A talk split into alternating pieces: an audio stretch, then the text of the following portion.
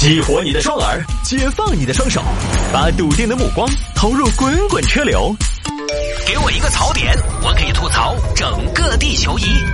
微言大义，换种方式纵横网络江湖。来，欢迎各位来到今天的微言大义要，继续跟您分享网络上一些热门的、有意思的小新闻。哎呀，今天又周四了啊！自从这个微言大义呢，在第二天早间不重播，重播整个换到周末了之后呢，我这个每天上班时长呢，终于是缩短了大概十分钟左右。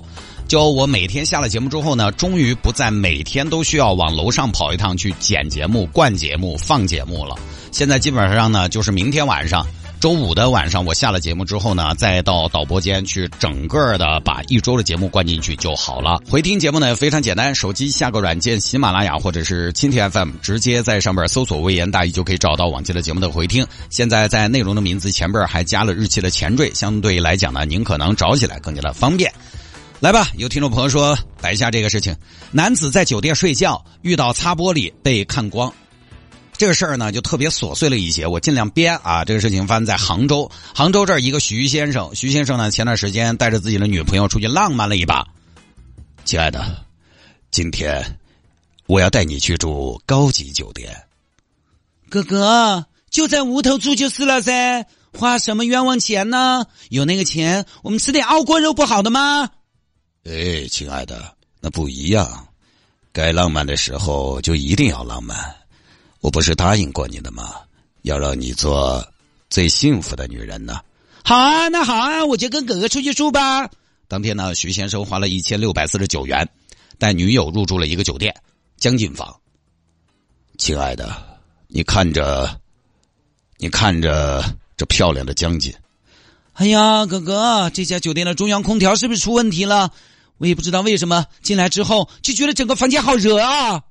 亲爱的。好酒店都是这样的，好酒店里边都热啊。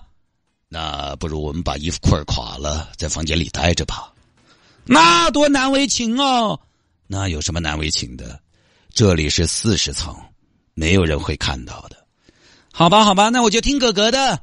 哥哥，帮我把这件袄子挂起来，把窗帘拉上了吧。亲爱的，你是不是傻？为什么要拉窗帘呢？这是江景房。一千六一晚的江景房拉窗帘，立减六百啊！要的就是这个江景啊，好像也是哈。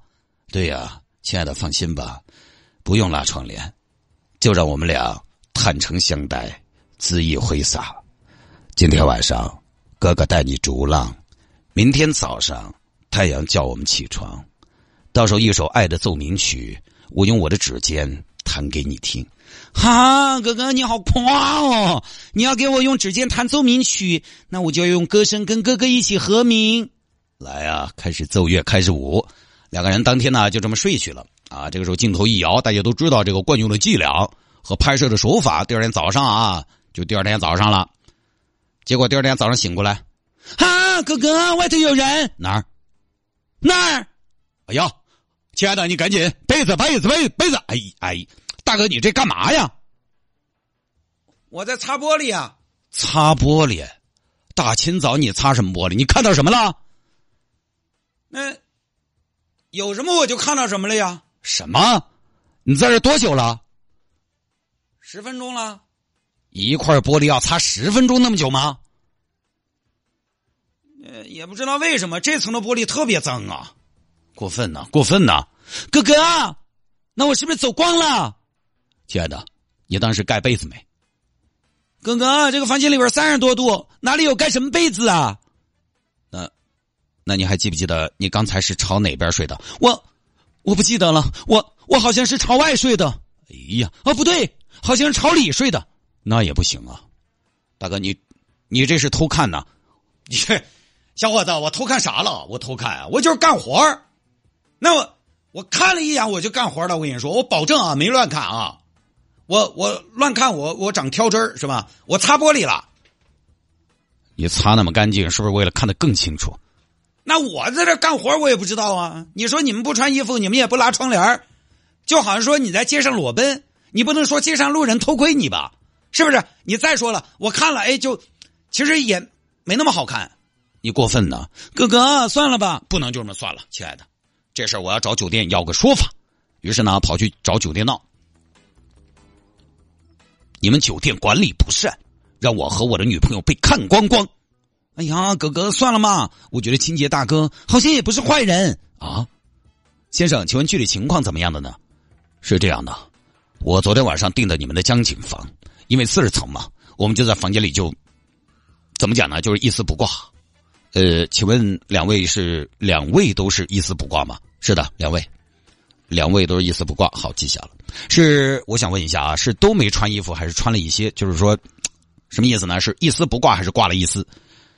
呃，确实是一丝不挂。哦，然后呢？然后我们就我们就我们就睡了。呃，徐先生，您这个剧情进展有些快啊，剪的有点多啊，不重要啊。结果第二天早上起来，我们发现啊，外面有蜘蛛人在擦玻璃。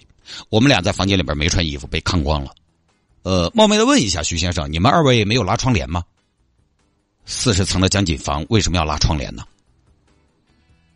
但是我们的窗帘就是用来拉的呀，你不要狡辩了，这肯定是你们的责任呢。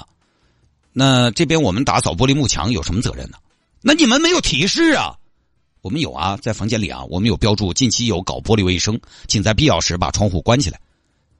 近近期近期是多近期？近期是哪一天呢？近期近期结婚呢？不，这个我们只能说是近期啊。因为我们也说不上是准确的日期，你知道的，搞玻璃幕墙这种高层建筑需要时间、天气都合适才行。它什么时候开始，我们也不好把握。物管在管，提醒的话呢，大清早也怕打扰到你们嘛。我不认，我不认。一千六百多的酒店，连隐私都不能保证。大清早起来，有人在外边搞卫生，你们是五星级酒店，一千六百多一晚，在你们这儿住酒店，连个裸睡都不能保证。哥哥，不要闹了！大厅里边好多人看着我们呢。哎，小伙子，可以哦，年轻就是哦，不穿衣服睡觉要凉了肚子哦。我跟你说，大爷关你什么事啊？这样，徐先生，您在这儿再住两天，这个事儿呢，我们给您往上汇报，到时候我们酒店高层会出个方案。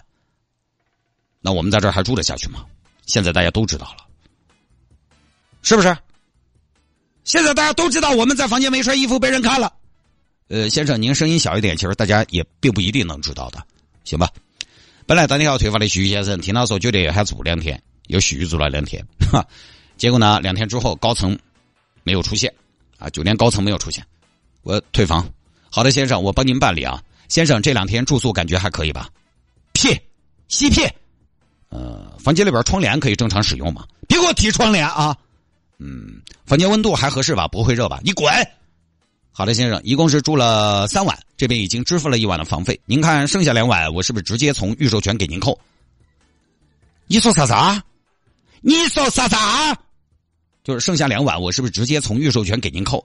剩剩下两晚，等剩下两晚我自费啊？那不然呢？哎，我当年本来要退房的，是你们喊我住两晚上的吧？对啊，住两晚上就是按照这个门市价嘛。不行，我们给你打个折。不然住三负二，你少来啊！你这把老子四川话都气出来了，老子那么标准的普通话，老子还跟你说四川话。现在，现在我跟你说，你必须拿个说法。其实这个给不了什么说法啊，我们都提尽到了提示的义务。现在呢，徐先生就是要找相关部门投诉，但是呢，相关部门工作人员也说了，触犯隐私，徐先生啊，这事儿你很难界定呐。酒店他也是做了提醒的嘛，而且工人师傅也不是主观故意。完了，你说你没穿衣服，你还得举证。我什么意思啊？就你得证明你当时没穿衣服呀！哎，嘿，我跟你们说，我有证据，我有手机的证据关于这个事情，我有视频有照片，你们需要哪个证据？我看看呢。现在相关部门正在组织酒店和徐先生协商，徐先生呢也说了，如果后续无果会起诉酒店。就这个事情还是要斗个恩，较个真。徐先生的诉求呢，我觉得可能是想把房费什么的免了，房费免了呢。三晚上算下来也就，也就得四千多五千块钱了。当然，我看了这个新闻啊，我刚才编的剧情里边呢有一个重要细节是错的，就什么呢？那我呢剧情反正都是虚构的，我就争取一错到底。但这个事儿呢，这个细节我必须说清楚。